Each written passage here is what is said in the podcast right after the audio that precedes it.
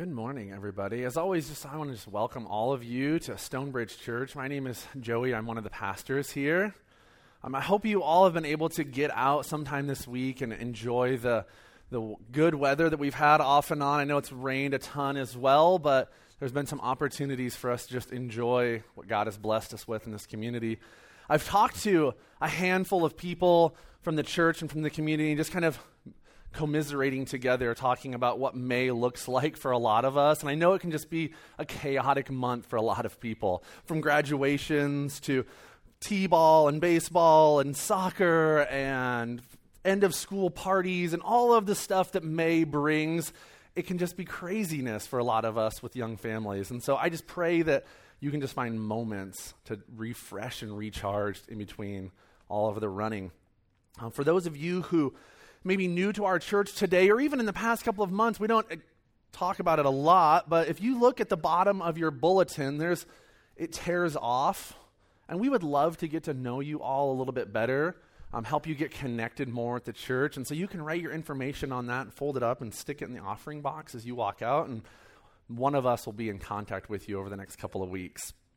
For the past four months, we have been working our way through the book of First Corinthians.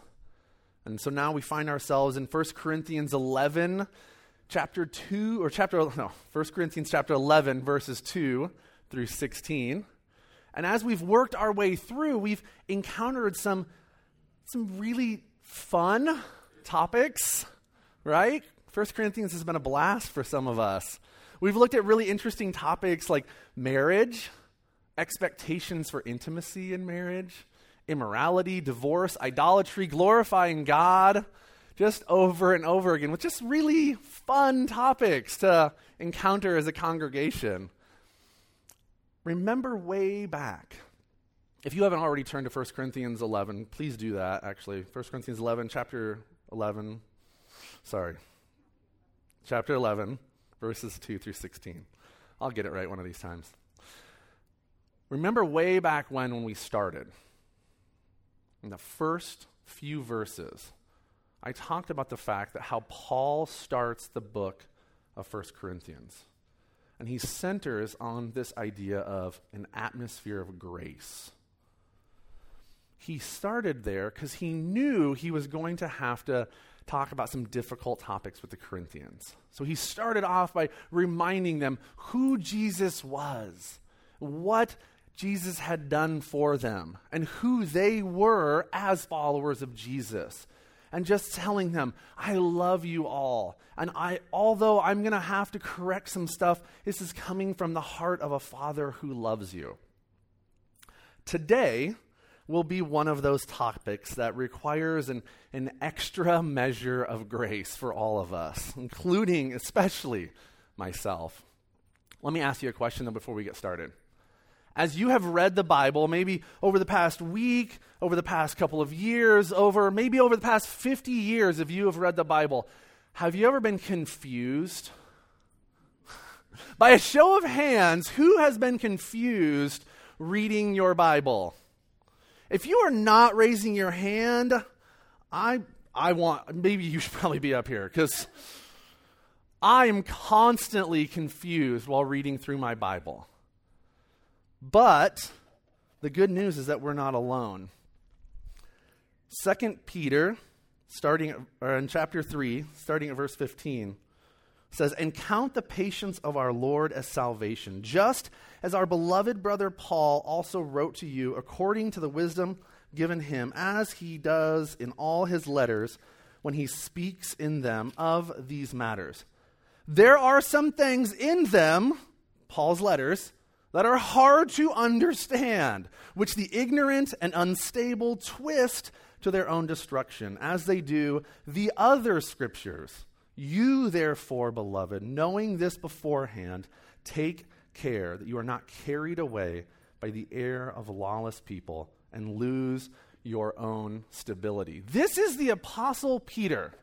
This is the guy who sat at the very feet of Jesus and receive training on, on his teachings.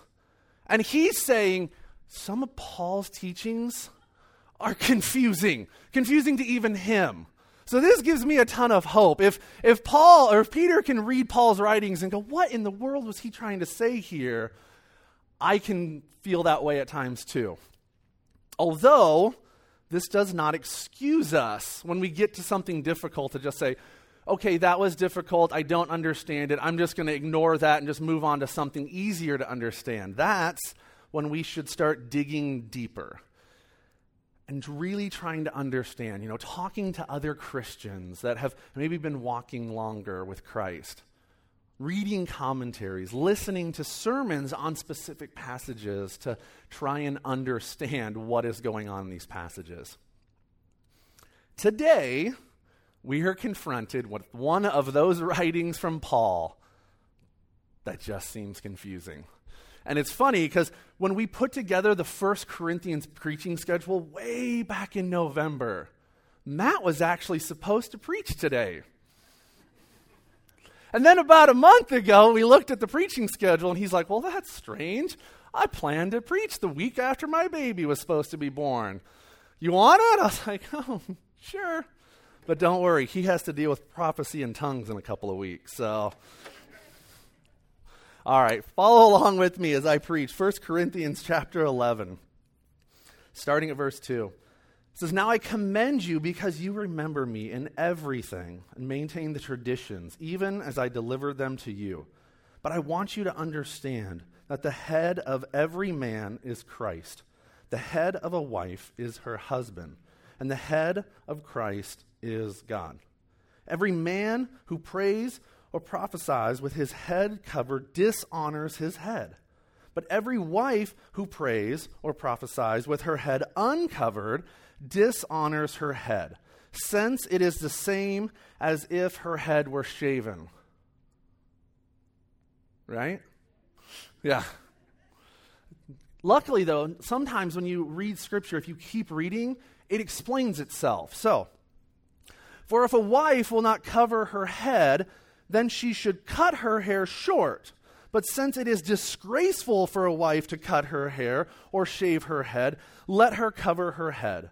For a man ought not to cover his head, since he is the image and glory of God, but woman is the glory of man. For man was not made from woman, but woman from man. Now was man, neither was man created for woman, but woman for man. That is why a wife ought to have a symbol of authority on her head. There it is. Because of the angels. That's why, right? It all makes. No, okay. We're still not quite there. All right.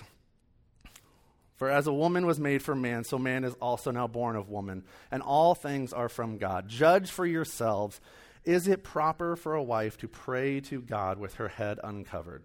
Does not nature itself teach you that if a man wears long hair, it is a disgrace for him? But if a woman has long hair, it is her glory.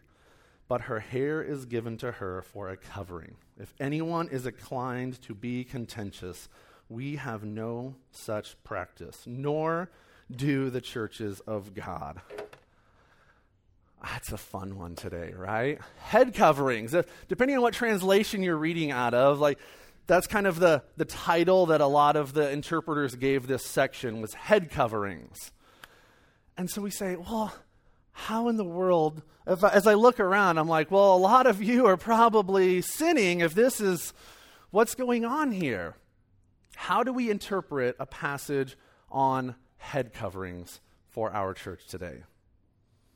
It's strange to us because when we read it, we can instantly do one of two things with a passage like this. We can either bristle at it and say, well, the Bible is irrelevant and doesn't make sense and it doesn't relate to me, so I'm just not going to understand this and just move on. Or we can look at a passage like this and go the extreme far end and demand that all of our women, all of our married women, have hair coverings, head bonnets on afterwards, and all of our men to cut their hair short. Which is why we here at Stonebridge will be selling Stonebridge brand prayer bonnets in the foyer afterwards and demanding that all men be shaved as they walk out the door. No, I'm kidding. No, no. Like Matt said last week, context is king. And when we say that, yeah, when we're reading through a story, we understand, like, we need to know the context of the whole story. And that's true for the Bible. But we also need to understand the whole context of the culture and everything going on at the time. When we say head coverings, many of us may instantly get a picture in our mind of what that may look like. From Catholic nuns to Amish women to Muslim women, the, the types of head coverings out there in this world today make it even more confusing. So when we hear it, we're like, well, what does exactly does he mean? We do know for sure that Paul is not referring to something that covers the entire head and face. And I was hoping to read a bunch of commentaries and be able to come in and give you definitively what exactly he's talking about. But six commentaries later, not a single one of them agree on what is he talking about and what the head coverings may look like. So it's like I I don't know. Pretty much all the commentaries had a different opinion of what a head covering could look like. From just a little bonnet to even just a scarf that gets pulled over the head like a prayer shawl. Something something but it's something to just cover the head. But the main thing is not what it looks like. The one thing that the commentators did agree on is why. It's not so much what, but why. Why Paul even wants to talk about this idea of head coverings. A woman having her head uncovered in the first century when this was written shows marital availability. And so it's it's a sign of saying, I- am married. It's like our wedding rings nowadays. That's how married women let other people know that they were actually married. So, Paul's concern in this passage is not necessarily the relationship between woman and man, but more specifically, the relationship between husband and wife. The head covering was a sign that a woman was married, it was a sign of submission to the authority that God had placed over her head it's actually very shameful to her husband.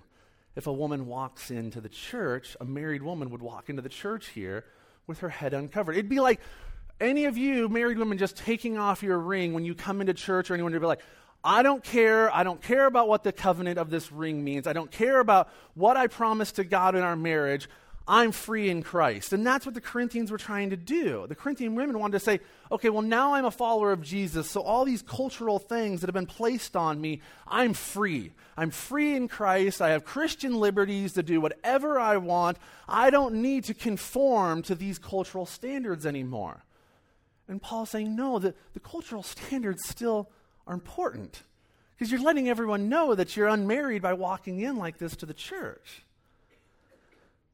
Now, another issue in Corinth that was going on that kind of coincides with this whole issue that goes with the head coverings, as we've talked about the temple prostitutes that were in Corinth. I know this is, again, just another strange thing back in the day that we don't really understand, but the temple prostitutes would actually shave their heads bald. That way, as you were out in the streets, you would know when you saw one what her profession was. It was a way for her to let people know this is what I do and could easily be approached. But praise be to God, the Corinthian believers were witnessing to everyone in the town, and these temple prostitutes were coming to Jesus and, and were giving up their profession and coming to church. But the unfortunate part is when you give your life to Christ after shaving your head to announce what your profession is, your hair doesn't just immediately pop back in as you walk into church.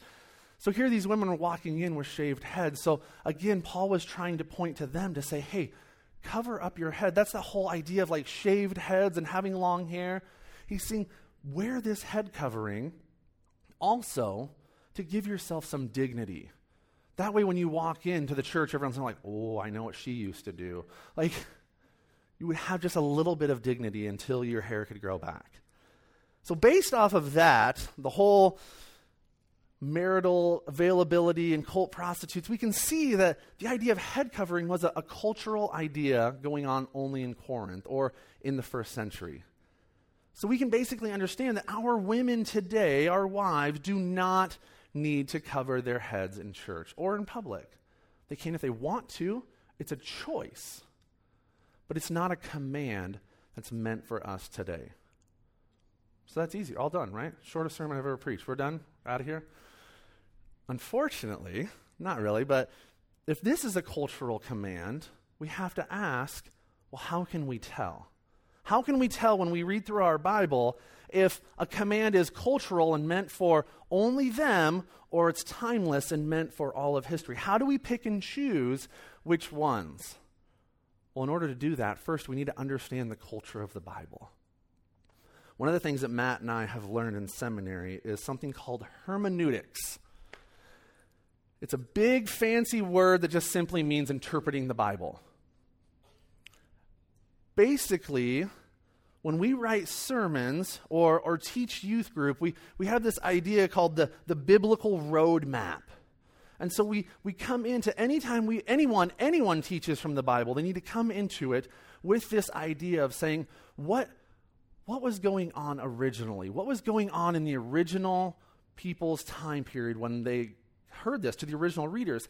And then we can look at the context of us now and attempt to understand how this can relate and if it is cultural or timeless. It's this idea of their town versus our town and how to bridge the two together. Now, this can instantly become a very slippery slope when imperfect men in 2018 attempt to interpret God's perfect word written thousands of years ago. Especially when we each come to the Bible with our own lenses on. We read a passage and all of our past experiences and things we've learned and our feelings, we put that in the Bible when we read it. And then it starts to influence how we want to interpret what it means to us. Many times today we hear people saying that something that is in the Bible is not relevant for today, that it's, it's just not cultural. Well, if, if Paul had been around nowadays, he wouldn't have written that to us because that's, that was just for them. They will say that a certain command was written specifically for a certain community of believers, or because the culture of the times when the Bible is written. I believe that is true for some commands, such as this, but others are not that way. Many times, many of our hot topic issues today fall into this and get lumped into this category of cultural commands. Things like women as pastors and food restrictions and homosexuality, and yes, the, the command to cover a woman's head. All of these things just get lumped together and said, oh, they're cultural. Some are, some are timeless. The main reason I can stand here and say that a command to cover a woman's head when she prays is cultural, and that some of the other ones that we would argue against are not, and that they are actually timeless, is if that command is repeated or not. That's a big thing. If the commands in Scripture are repeated over and over again, this is the only time in the New Testament that it tells women that they need to cover their head. The only passage. And it's something that the Corinthians were specifically dealing with. So I have confidence saying that this command to wear a head covering was not a cultural command, or it was a cultural command. Whereas some of these other ones that we would argue, they're repeated more often. Now, if this is a, a cultural writing only for the Corinthians, are there other scripture that are cultural? Other commands in scripture? The short answer yes, absolutely. Luke 18 through 20, or Luke 18, 22 says, When Jesus heard this, he said to them, One thing you still lack sell all that you have, distribute to the poor, and you will have treasure in heaven. Come follow me. Does this mean that all of us need to sell everything that we have, give it all to the poor, forsake family, just to follow Jesus? Is that what Jesus is saying here? Maybe.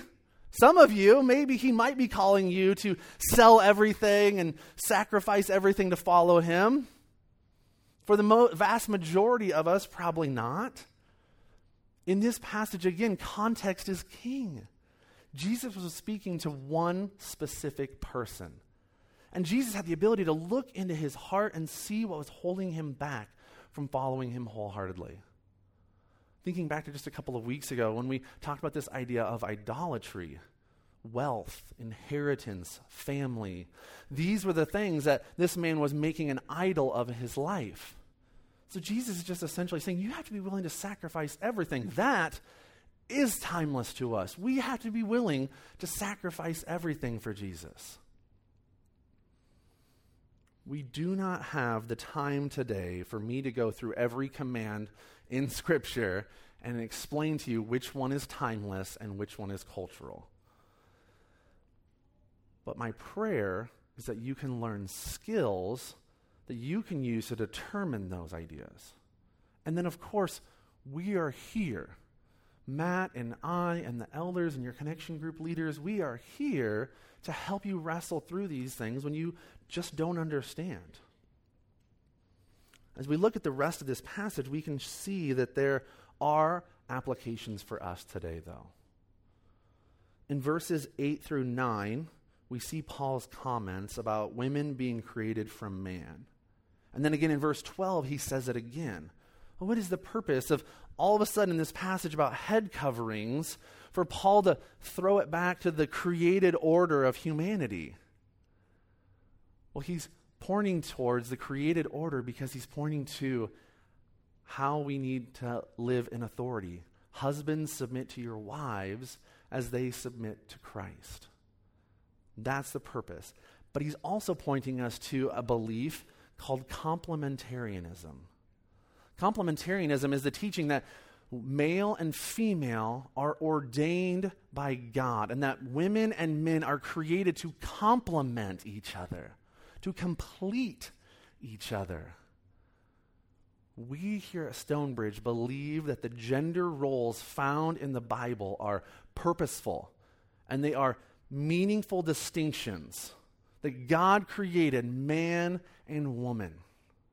And that when these are applied to the home and the church, it actually promotes spiritual health of both men and women. Embracing the godly roles of man and woman furthers the ministry of, of God's people and actually allows men and women to reach their God given potential. This complementarian view the reason why Paul points to created order is because that's where the complementarian view comes from, all the way back from Genesis 1 26 through 27. It says that God created humanity, male and female, in his own image. And then Genesis 2 8 goes further in detail, and it says, It is not good for the man to be alone. I will make a helper suitable for him. The two genders, male and female, are part of God's created order. And any modern day blurring of these two genders and distortion of those is a result of sin and the fall. Now, this idea of it is not good for man to be alone, amen to that. I hear that and I'm like, amen. I don't know about you guys, but I know that there are men, single men in this world who are thriving and doing well and just killing it as single men. It was not me. when I met Andrea, I cooked one meal chili dogs. When I went to the grocery store, my grocery, once a month, when I went to the grocery store, my grocery list consisted of Doritos, hot dogs, buns, can of chili, case of Mountain Dew, case of ramen noodles. Yeah, when she first came to meet me at my apartment, we had a mountain of trash bags sitting in the kitchen because the dumpster that we had to take them to was a block away, and that was just too far. So we would wait until it piled up and then would, as a team, take it all out. I had one pan, right, and one pot. That's it. But when you're only making hot dogs and a can of chili, you don't need much more than that. I was eating out 90% of meals. I was not thriving as a male. So these passages of woman was created to be a helper and it is not good for man to be alone. I'm like, amen. I know that that is true for me. Complementarianism follows also the Ephesians 5 21 through 33 passage. And that's uh, the roles of husband and wife in Ephesians, and it is the model for the home. The husband has the role of headship in the family. The role of headship is also throughout this passage in 1 Corinthians 11. Verses 3, verses 12 all point to this idea of husbands as the head of the family. A husband is to nurture his wife and lead his family lovingly, humbly, and sacrificially. The wife has the role of nurturing her children and intentionally, willingly submitting to her husband's leadership. When both husband and wife are complementing each other in this way, Jesus is actually honored. And the marriage itself becomes what it was designed to be a living picture of Christ and the church, sacrificing for one another, serving one another. That's what a marriage should look like. That's what it means to complement each other. That's what it means to be a helper, coming alongside one, one another being a good leader, being a, the spiritual leader in a family as a man, is about knowing our spouse's gifts and talents. When I first became a, Christian, I heard about this idea of the husband being the spiritual leader, and it honestly freaked me out. I assumed that it meant that I had to do manly things like fix the car and run the finances. It doesn't mean that. It can, but it doesn't have to. Being a leader is, like I said, about knowing the gifts and talents of each other, about yourself and your wife. And it's about being able to nurture those gifts and talents. It's about letting her thrive as the woman that God created her to be. It doesn't mean that she has to do all the dishes, laundry, and house cleaning, because let's be honest, I'm a little obsessive and I actually love doing laundry. Those are my gifts and talents. it also doesn't mean that I, as the man, have to make the most money, because again, let's be honest, I'm a pastor and she has skills in the medical field that could take her much further. That's not what it means to be the spiritual leader. It can but it doesn't have to. It also doesn't mean that we have to be perfect. I got that confronted with me really head on this weekend. I feel that, like, as the spiritual leader, I have to be perfect and I can't make mistakes. We often have to preach to ourselves as preachers, and God really slapped me in the face about that idea of trying to be perfect and holy. It's not that. It's about being the first to ask for forgiveness, the first to confess when I have screwed up, because I'm going to every single day. That's what it means to be a leader. Man of God is the description given to a man that follows God in every way, who obeys his commands with joy, who does not live for the things of this world, but for the things of eternity who willingly serves God and gives freely of his resources. We can see that the, the purpose of head coverings were, and we can start to understand why Paul would bring up the topic of men and women and how they were created. But now we have to ask the question how does a passage about head coverings in church relate to us today? Well, it doesn't, but yet it does. First, it does relate to us today in that women, wives, still need to live in submission to the authority that God has placed over them in their husband. Now, when I was going through this passage, I really questioned if I wanted to use the word submission. It can be a very abrasive word in our culture, right? It's, it's something that we don't like hearing submission. And so I asked Matt, I said, should I, should I soften this a little bit? Should I, should I try and change that? Look up a synonym that doesn't seem so abrasive. He reminded me that the topic and the word submission comes straight from the Bible. But we also have to, have to understand what the biblical idea of submission is. And when we bristle at that word, it's because we are not thinking of it biblically. It is not domineering or controlling or abusing our power. And Matt gave me just an incredible definition that he had developed. He said, Submission is about supporting and respecting your husband's God given leadership role in your home. And then I found another amazing quote from John Piper.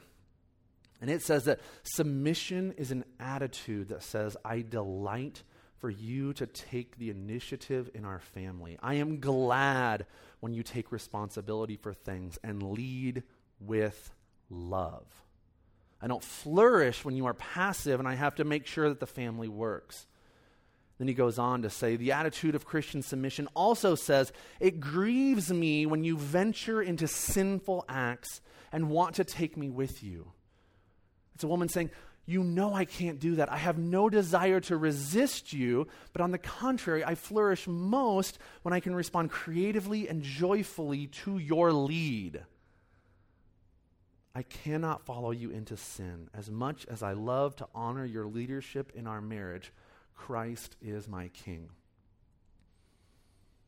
That's the idea of what biblical Christian submission looks like. Now, I, like I said, I get it. That is difficult for some wives and some women. And there's many different reasons why submission can be difficult. One reason is sin. We live in a sinful world. And God said it was going to be this way. Genesis 3:16 says, "Then he said to the woman, I will sharpen the pain of your pregnancy, and in pain you will give birth, and you will desire to control your husband, but he will rule over you." This is that sinful type of control and submission that we think of. It's controlling and abusing. And since the fall and the first sin, God said it was gonna, this was going to be the result. That there would be constant turmoil and a desire to have authority over one another, to usurp each other. God is saying that this will happen within the family structure, but we can honestly see it in every aspect of society. Just turn on the news, and it doesn't take long to hear a story about something or someone, and the problem is rooted in the desire to have control. We all just want to control the situation. Now, another reason that it is difficult for some women to live in submission to their husbands is that some, some husbands are not submitting to God. That's the Ephesians 5 model. Women submit to your husband as he submits to Christ. It's not just do whatever he demands of you, but as he is following and loving Jesus and leading you to Jesus, you follow him to Jesus. So, does that mean that if a woman, if a husband, or if a wife has a husband who isn't honoring, who isn't following Jesus, she doesn't have to live in submission, right? Unfortunately. 1 Peter 3 1 through 2 says, In the same way, you wives must accept the authority of your husbands. Then, even if some refuse to obey the good news, your godly lives will speak to them without any words. They will be won over by observing your pure and reverent lives. This was written to women whose husbands were not believers. And Peter is saying, just by loving Jesus and staying with them, some of them will come to know Jesus. This is my story. And I know many other women who, years upon years, have loved their non Christian husband and submitted to him and loved Jesus, hoping that their husbands would come to know Jesus.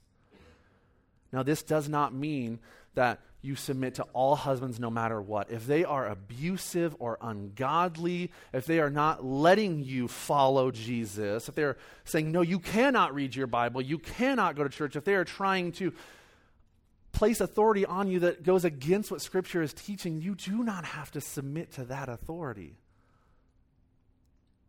Now, another reason that this can be a struggle for some women is that some husbands are not being the spiritual leaders in their family.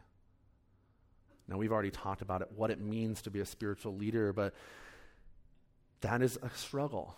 When a wife sees a man not leading well, she struggles to follow the lead. I've already explained, like I said, I've already explained it. And so if you didn't quite catch what it means to be a spiritual leader, men, or if this is just something that you struggle with and you need help with, Matt and I would love to meet with you and help you, guide you through what it means to lead well in your families. These passages on head coverings don't relate to us because women don't need to wear head coverings. In today's culture, we no longer view women's wearing of a head covering as a sign of submission or a sign of being married or trying to protect the dignity of what your profession used to be. In most modern societies, scarves and hats are just fashion accessories now.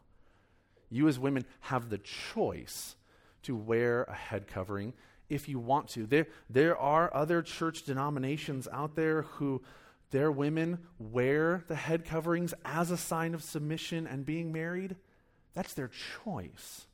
It's not required, and it doesn't make any of them more spiritual than you women. The real issue here is the, the heart attitude of obedience to God's authority and submission to his established order. God is far more concerned with our attitude of submission, every single one of us, mine to Christ as my wife's to me. He is far more concerned with the attitude of submission than some outward display saying that we are married or that we have an authority over our head. I've talked to one person at least who said, Yeah, I know people who used to wear head coverings to try and show that they were submitting to their husbands, but they didn't. It was just a show. God is far more concerned about our attitude. This command is a cultural standard written specifically for the Corinthian church. But just like every passage in the Bible, it has implications for us today.